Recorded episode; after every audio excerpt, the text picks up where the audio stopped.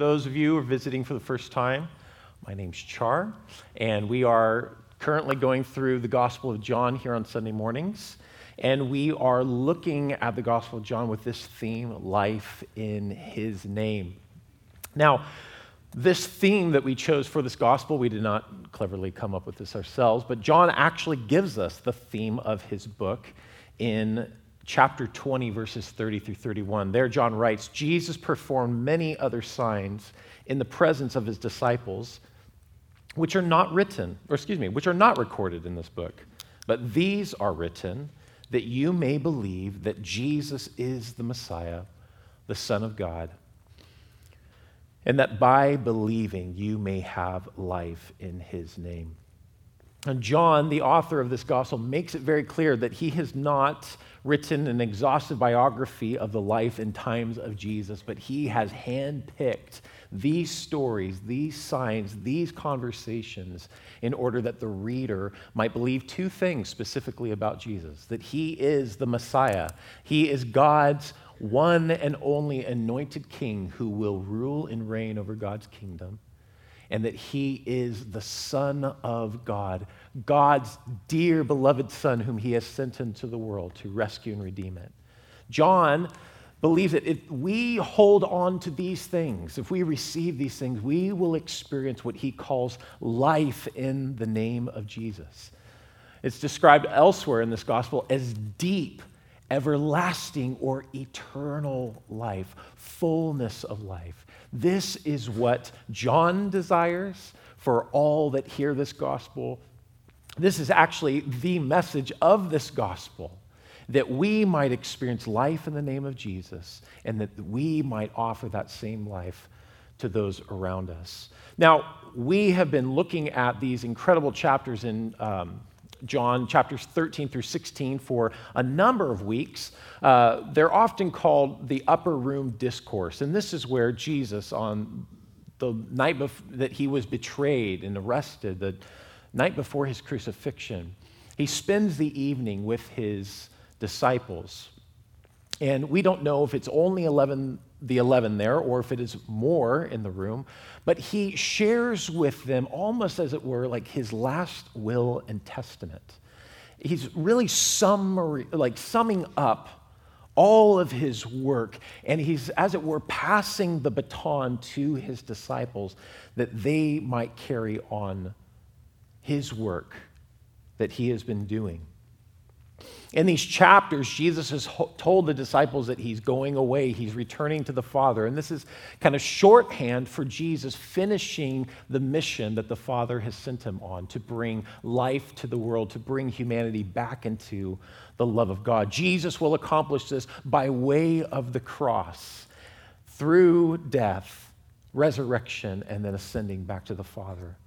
Jesus, in his absence, has promised the presence and power of the Holy Spirit. The Holy Spirit is the friend come from the Father, from the Son, who will remind disciples of the words, of the works, and the ways of Jesus so that God's mission to the world, his great love being put on display, will continue through Jesus' disciples. Jesus has also warned his disciples that because of their identity in him, because of their shared mission in him, they will experience incredible hostility from the world. But he has encouraged them abide in me. This is the way that you go forward by sticking close to me, by putting deep roots down into me, by making me your deep, intimate friend. This is the only way you will be sustained. This is the only way that you will bear lasting fruit is by abiding in me. Now we come to John 17 in John 17 is almost as if Jesus is taking these chapters, verses, or excuse me, chapters 13 through 16, and he is now almost making them a prayer. Or, if you like, that Jesus is taking the whole of his work and witness that has been recorded in this gospel, and he is releasing it into the hands of the Father as a prayer. He's committing all of it, his work, the future work of his disciples, to his Father in prayer. But this prayer also serves then as a kind of summary of the theology of this gospel. And the theology of this gospel finds its source in the great love of God and the heart of the Father sending his Son into the world to give life in and through his name. And even the way that this prayer kind of is laid out, it's very similar to what we find in many of the stories within John that someone has an experience with Jesus, is changed by that experience, and then they turn around and they share with others this experience of Jesus.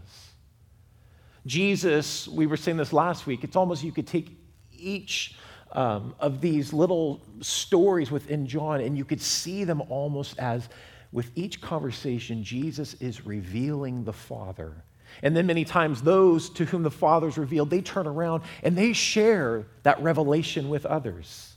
Remember the woman at the well of Sychar? She says to the surrounding community of Samaria, Come meet a man who told me everything I ever did. Could this be the Messiah? And the result of their testimony is that people come to Jesus and they say, Truly, this is the Savior of the world. They believe in Jesus and they experience through him life in his name. The same could be said about the man who's born blind. He is touched by Jesus. He is revealed through Jesus the true love of the Father. His life is transformed. And then he stands before the 70 elders of Israel and he says, Listen, this is what I know. I once was blind and now I see. And he gives us testimony of how his life has been touched by Jesus. This is this pattern that we see again and again throughout this gospel.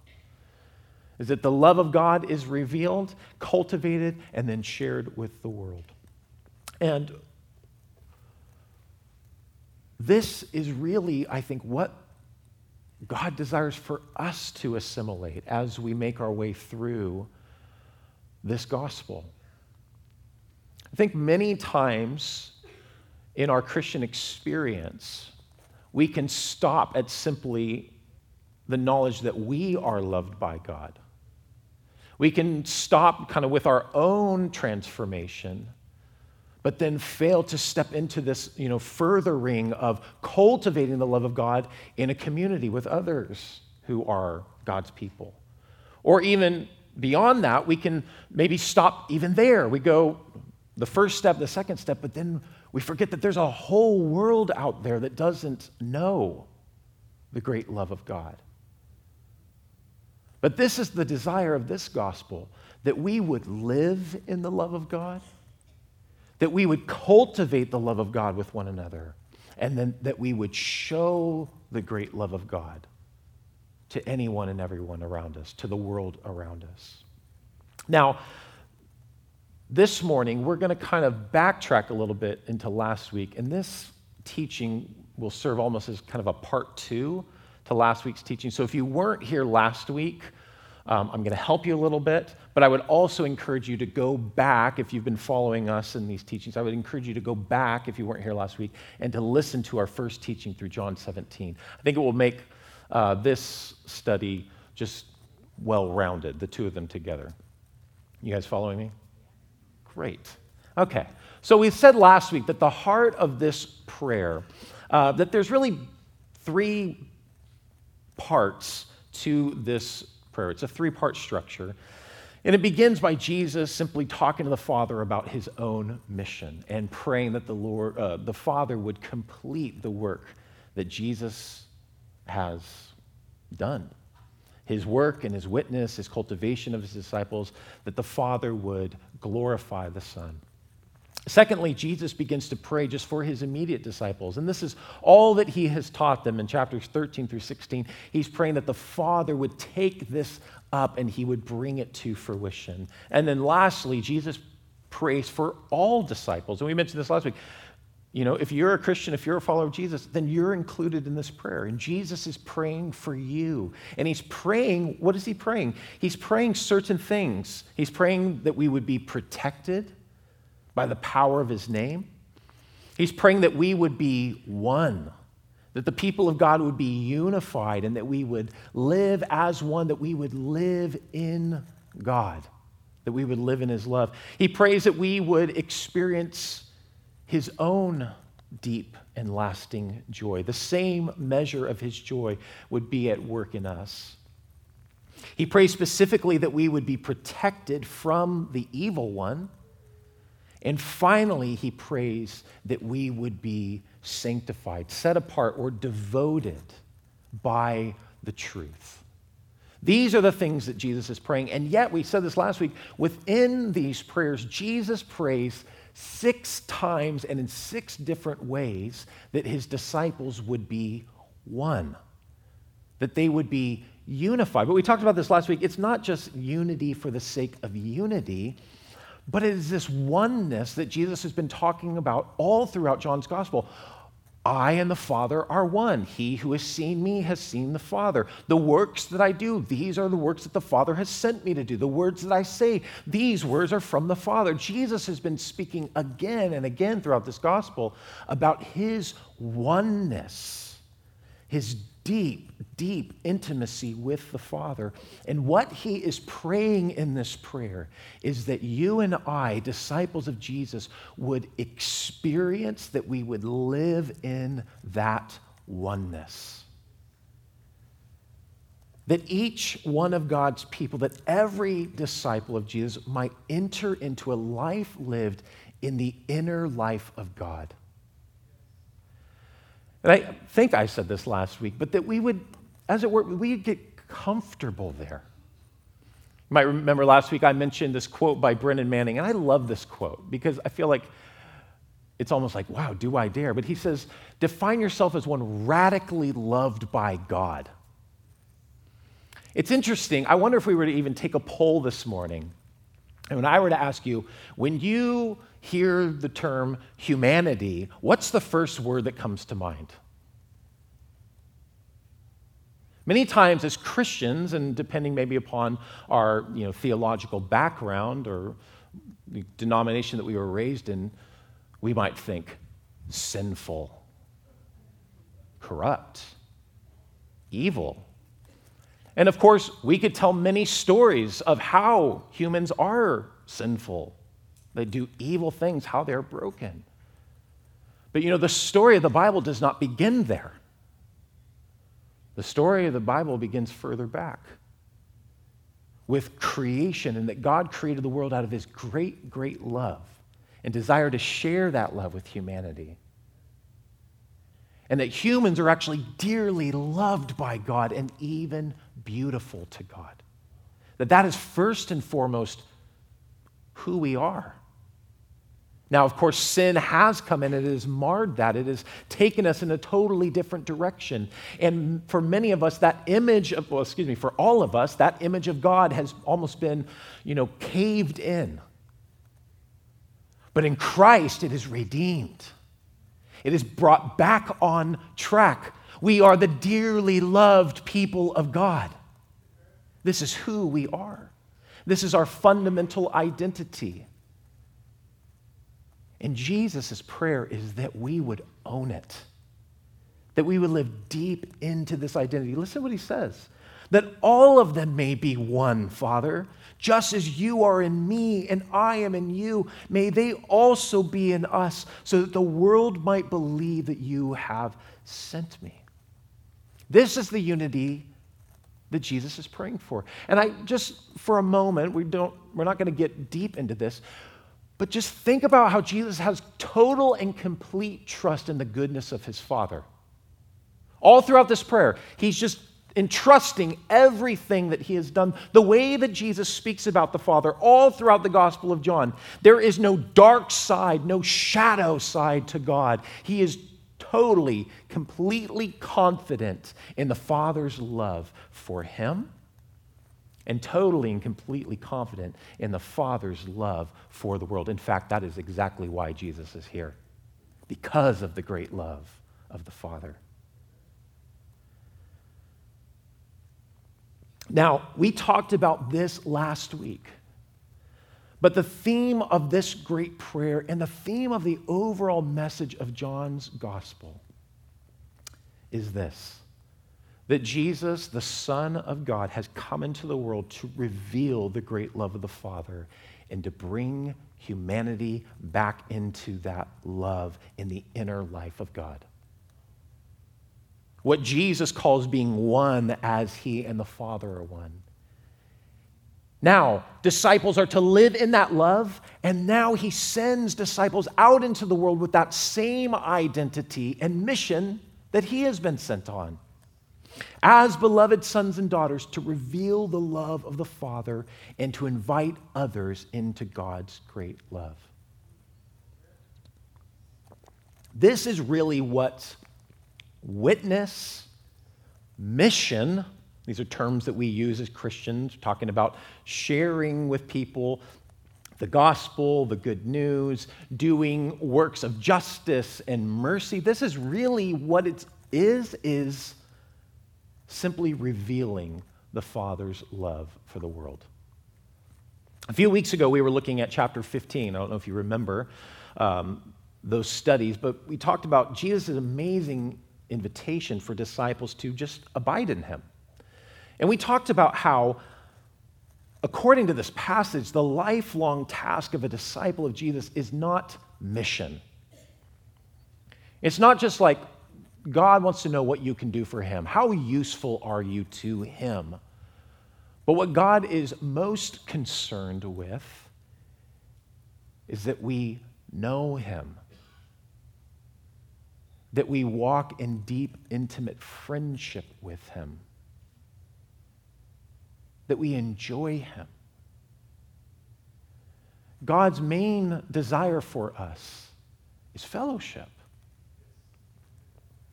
And we said that the lifelong task of a disciple then is our relationship and discipleship to Jesus, not the mission of Jesus. But as, as we abide in Jesus, as we live in that identity, the fascinating thing, the amazing thing is that mission, good works, love will flow from that identity. Everything else flows from that identity and relationship. And I just want to give a moment this morning just to emphasize this once again that our task as the people of God is to live in the inner life of God or to abide in Jesus. And from that ongoing experience, to invite others to join in this life of God. Now, I'm referencing past studies a lot this morning, so if you're fairly new here, you might have to go back and dig into the archives a little bit.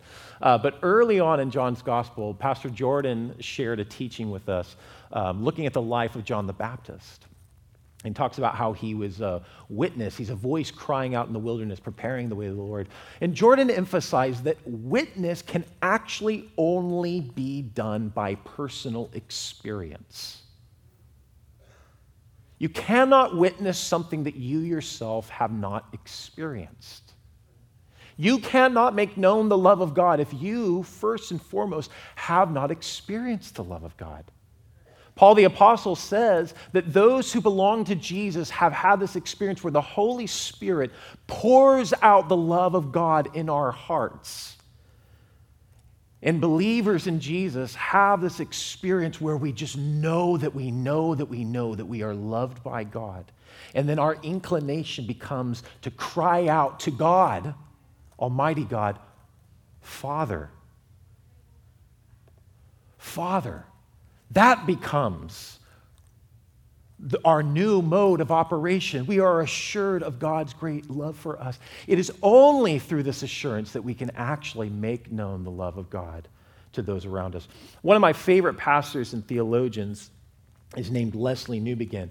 And he was also uh, what they call a missiologist, which is just kind of a fancy word for somebody who studies religious missions and their methods and purposes.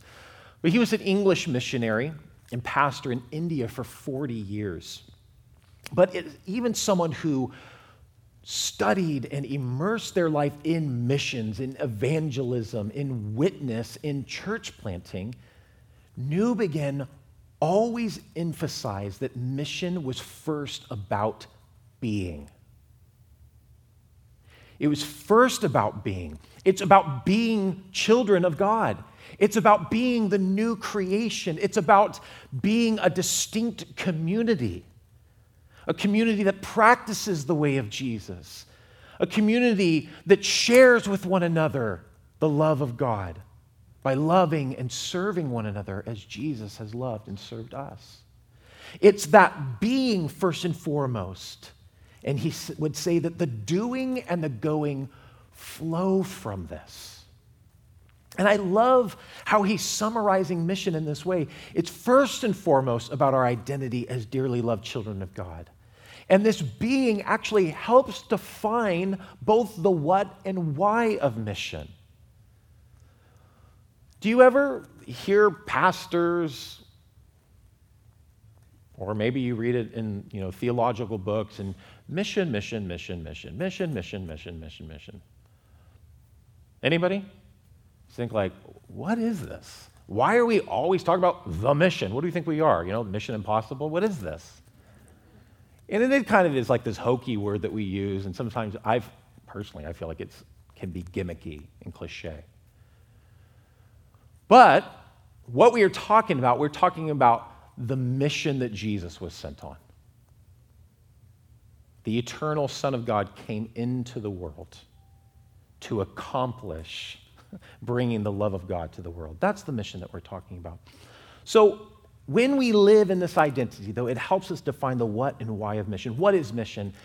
Essentially, it is revealing the love of the Father, both in word and deed. One of my favorite description of Jesus in all of Scripture comes from the book of Acts, where Peter is in the house of a centurion named Cornelius, Cornelius and he says this. Well, you know, most of you have heard about Jesus.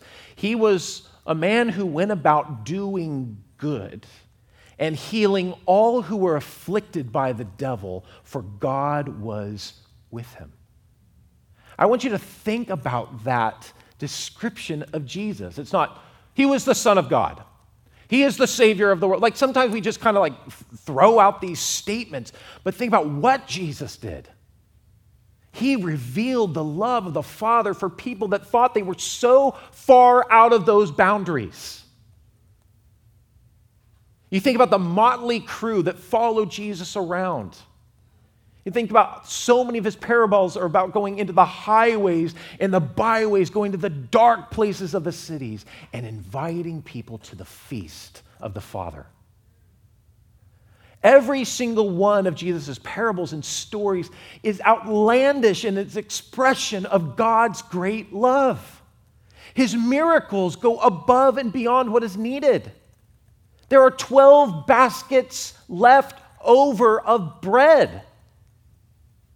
Why? Because there is an abundance of resources in God's kingdom, and He generously shares with any and with all who are in need.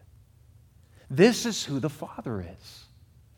And then this is what mission is to simply reveal the love of the Father in both words, words of affirmation, telling people the truest thing about them,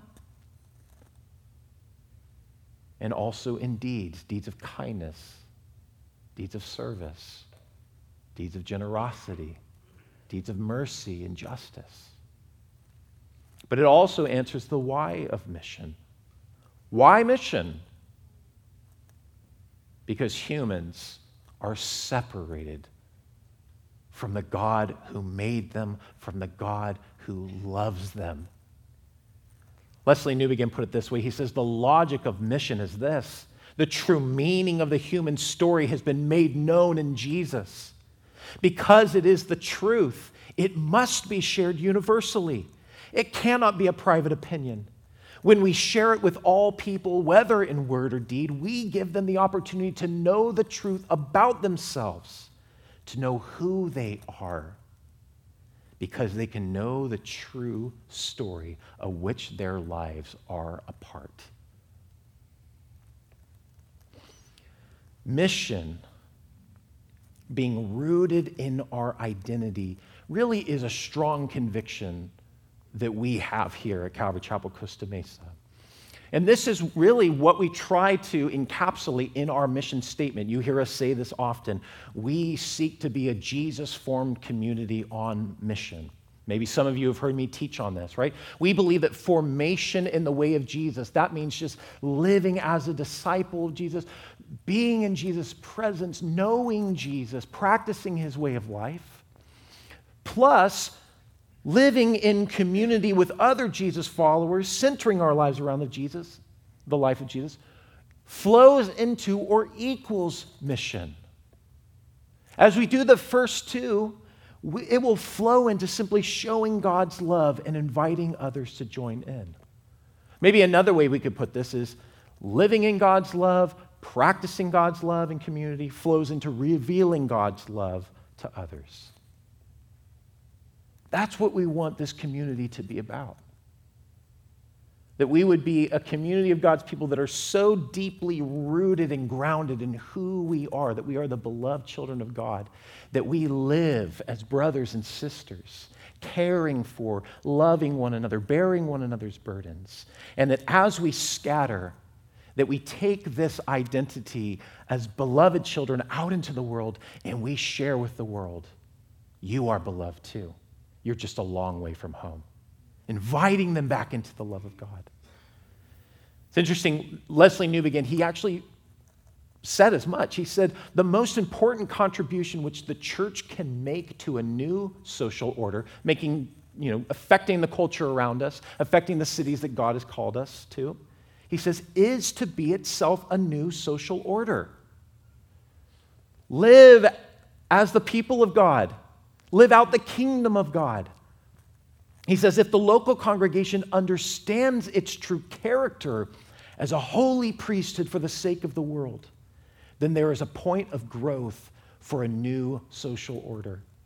It is in local congregations that the first shoots of new creation life can be nourished so as to subvert principalities and powers of culture, the way things are, the brokenness we see in the world around us. He says, especially growing economic, financial, and technical forces brought on by globalization. But this line is the one that gets me every time. The church must be visible and recognizable as a community that lives out the Father's love in every city. And so, the chief contribution of the church to the renewing of social order is to be itself a new social order. That line is an incredible vision to grow into. That this church community would be visible and recognizable as a community that lives out the Father's love in our cities. Where are the broken places of our cities? Where and who are the broken people? God sends us as ambassadors of his love. And not just ambassadors, witnesses, recipients, vessels into which he has poured his love in, into in order to be poured out into the world.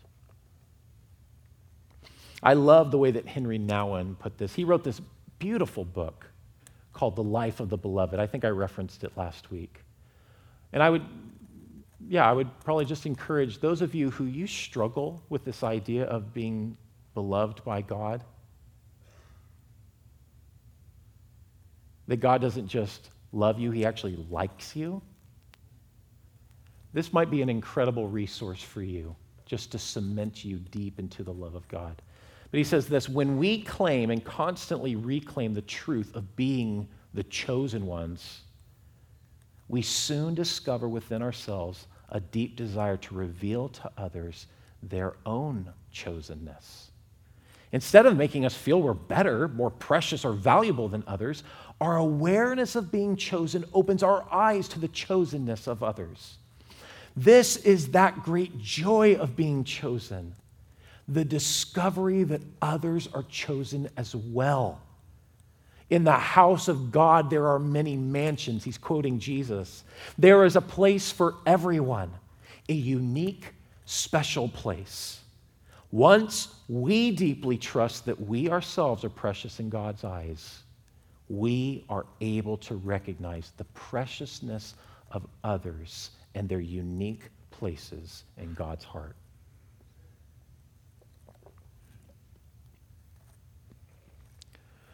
Simply put, mission is revealing, making known, putting on display the love of God and inviting others into the love of God through trust in Jesus Christ. And maybe some of you, if you've studied missions, you get our missionary prayer book, you go to the missions meetings, you follow all these things, you're like, well, Char, it's a little bit more complicated than that. Yeah, I know that. I agree, it is. And I think actually sometimes we make it way too complicated. And that's why I want to give us a very broad definition of mission. Because I think it actually opens our understanding to the multitude of opportunities around us.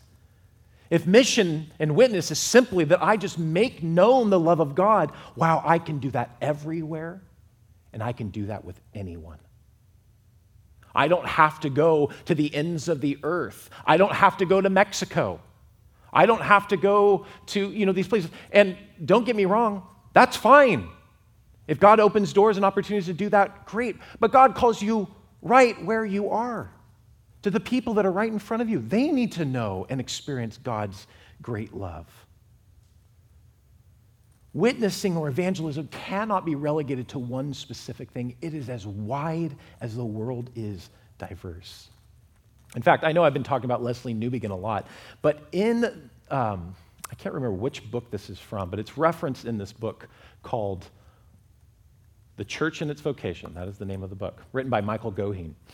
But Lesslie Newbigin, I mentioned this, he was a missionary from England to India for 40 years. And he was a bishop over uh, an area called, or a city called Madurai. And during his time of being the bishop there, they got a request from a local village that they had never done any outreach or evangelism in for 25 or 25 families wanted to be baptized. And Lesslie Newbigin was just like, how did this happen? And so he begins to do some research. Listen to what he finds. First of all, a Christian engineer visits that village to do work on a water pump. He does excellent work, and he happens to mention to a few people he's a Christian. That's it. Next, someone from that village was visiting another village and went to a religious bookseller. They bought a copy of the Gospel of John and began to read it and began to share it with other people. After that, an evangelist came through the village, preached a fiery sermon, and left behind a tract. You guys know what those are, those little, you know, like paper evangelism pass them out, asking, If you died tonight, where will you go? Right? Classic. These villagers decide this might be a more serious matter than they had considered before. And so they ask a Christian congregation to send someone that could answer their questions. So the congregation sends an injured, unemployed laborer to spend a month with this village, just simply answering their questions. And the result is 25 families giving their lives to Jesus Christ, wanting to be baptized in the name of Jesus. Newbigin concluded this. If you had assembled the engineer, the religious bookseller, the evangelist, the laborer for a seminar on missionary methods, they would probably have disagreed with each other. He adds quite violently. I didn't put that in here. Um, unknown to each other, each had done faithfully the work for which the Holy Spirit had given equipment. The strategy was not in any human hands, it is the Holy Spirit who is the primary missionary. Our role is secondary. Again, I, I said this a moment ago, but I think just sometimes we just radically overcomplicate what it is to be a witness. It is simply to make known the love of God, to put it on display. Sometimes we can be just so limited in our scope of witness. We think it looks just like one thing. It looks like going down to Huntington Beach Pier on a Friday night. Maybe. I mean, you know, you just read through like what Newbigin was talking about. It's just vast. Who knows? God can use anything, and He often does. How kind of God. That He would even sometimes use our feeble, sometimes ignorant, even attempts. It is in His kindness and His desire to reveal Himself to people that He does this. But God truly calls us in the place we are to the people, excuse me, right in front of us in our day to day living to make known His great love. That's the family that you're in, the neighbors and neighborhood in which you live, your job, your employer and coworkers, your unique opportunities are not accidental. God has actually placed you there. Not for yourself, not for your own comfort or the benefits that this job gives, the salary. It's not for that.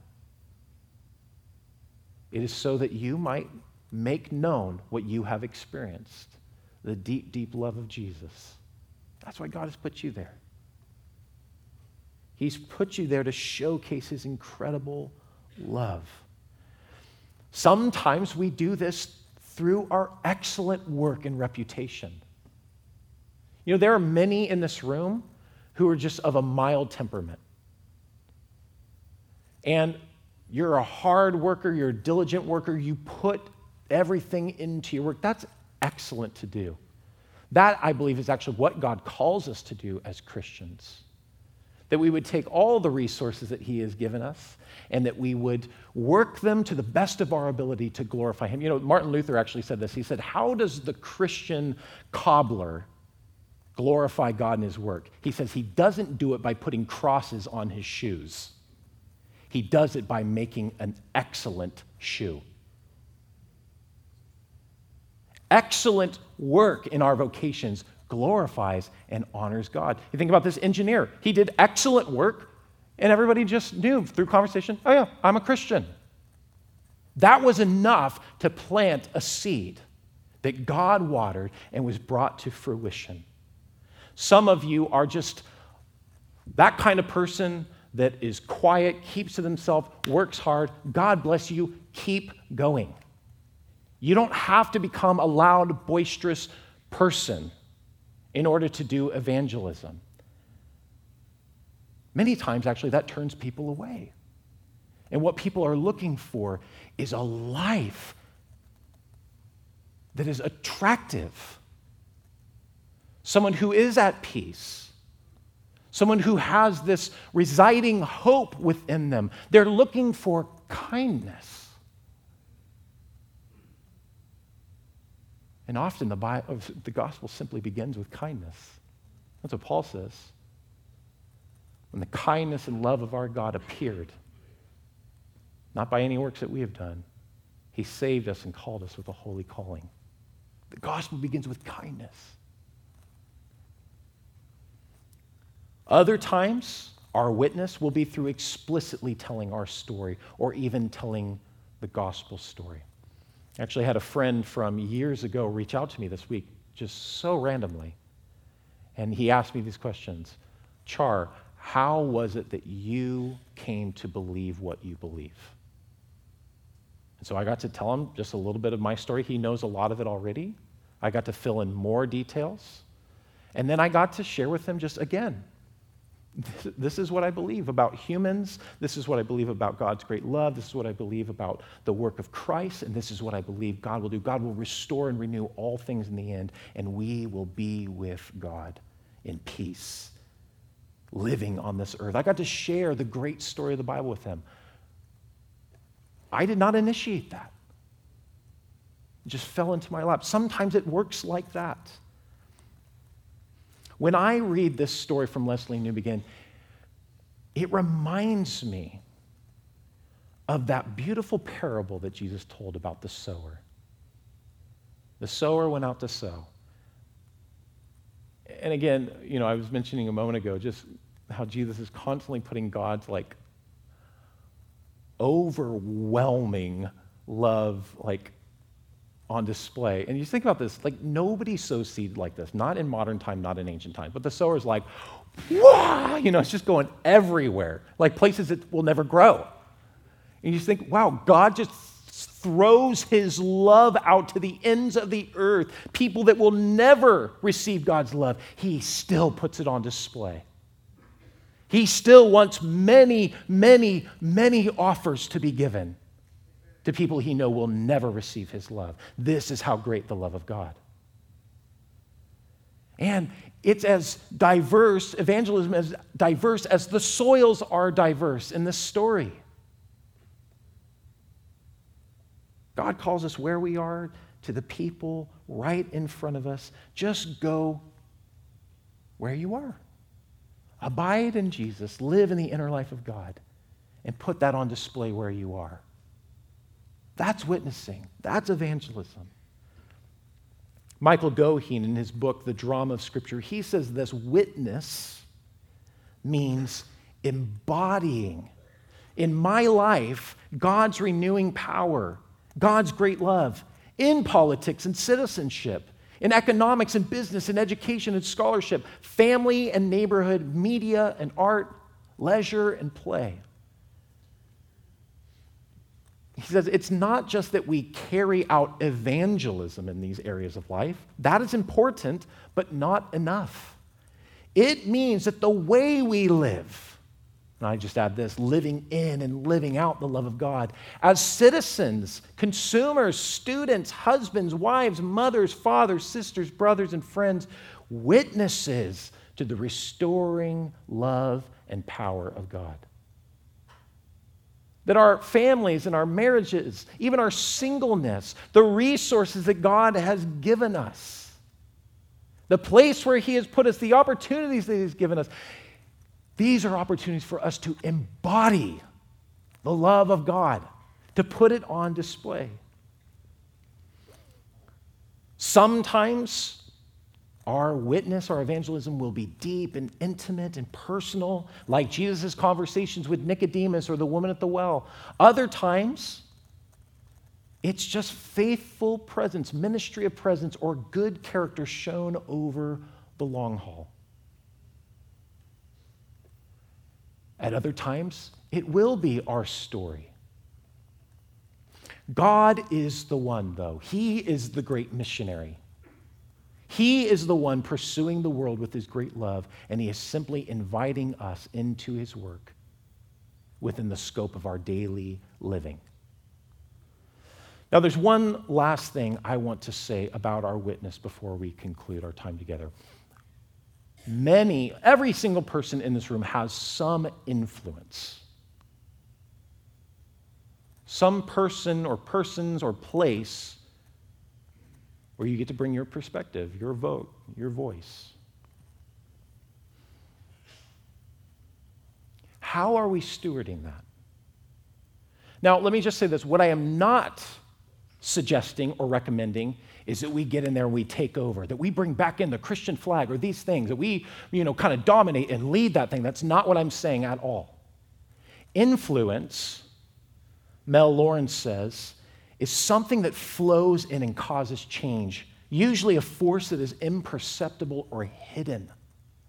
Influencers are people who lead by living in proximity to scores of ordinary people who are looking for some source of wisdom, discernment, power, truth, and other qualities that begin transformative work in their lives. Just think of the effect if massive numbers of believers, Christians, disciples, woke up to their potential to exercise spiritual influence in the schools where they teach, in the boardrooms where they deliberate, in the clinics where they care for people's health, in the churches where they serve, in the assemblies where they legislate, in the homes where they raise children. Now, even in this room, we have some who have greater influence, right? Maybe doctors and nurses, teachers and educators, counselors and social workers, parents and grandparents. Again, how are we stewarding that influence? How are we stewarding that? It seems to me that the church has not known how to steward influence without taking a place of dominance. I think we say, oh, witness, evangelism, influence, but what we're actually talking about is power and control over people.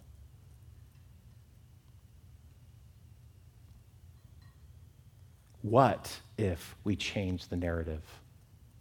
And we went into the places where we do have influence to simply put the love of God on display.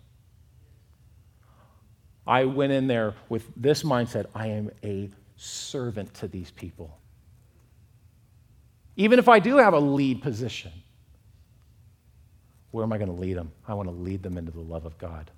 Not by coercion, not by bullying them, not by taking over, but just by continually, faithfully putting God's great love for me and God's great love for them on display.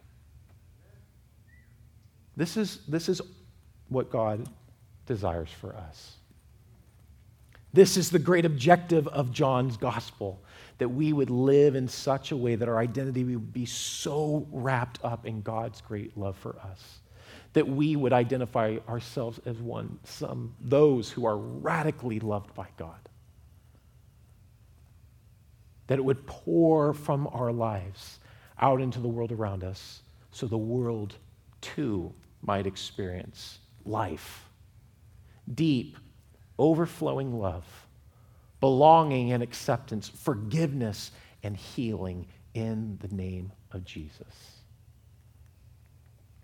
This is the objective of John's gospel to bring us deep into the love of God, that we would abide and that we would go. You know, Psalm, I think it's Psalm 80. This is going way back, and I'm actually over my time, so I'm going to finish with this. Psalm 80, we had talked about in the uh, Abide in Me passage how it's this vine, how it's Israel, and how they failed. Psalm 80 is actually also a passage in the Old Testament about a vineyard. The interesting thing about this vineyard is that it puts its roots deep down and it stretches all the way from the river Euphrates to the Mediterranean Sea. And the picture is, is that this vine fills the whole earth. And you could actually see what Jesus is teaching there in John 15 as a reinterpretation of that passage. Jesus is the vine, and he is stretching his love out to the ends of the earth through his branches as they abide in him. That is what God desires for us. Root yourself deep in the love of Jesus and reach out to the world around you, showing, telling, sharing God's great love.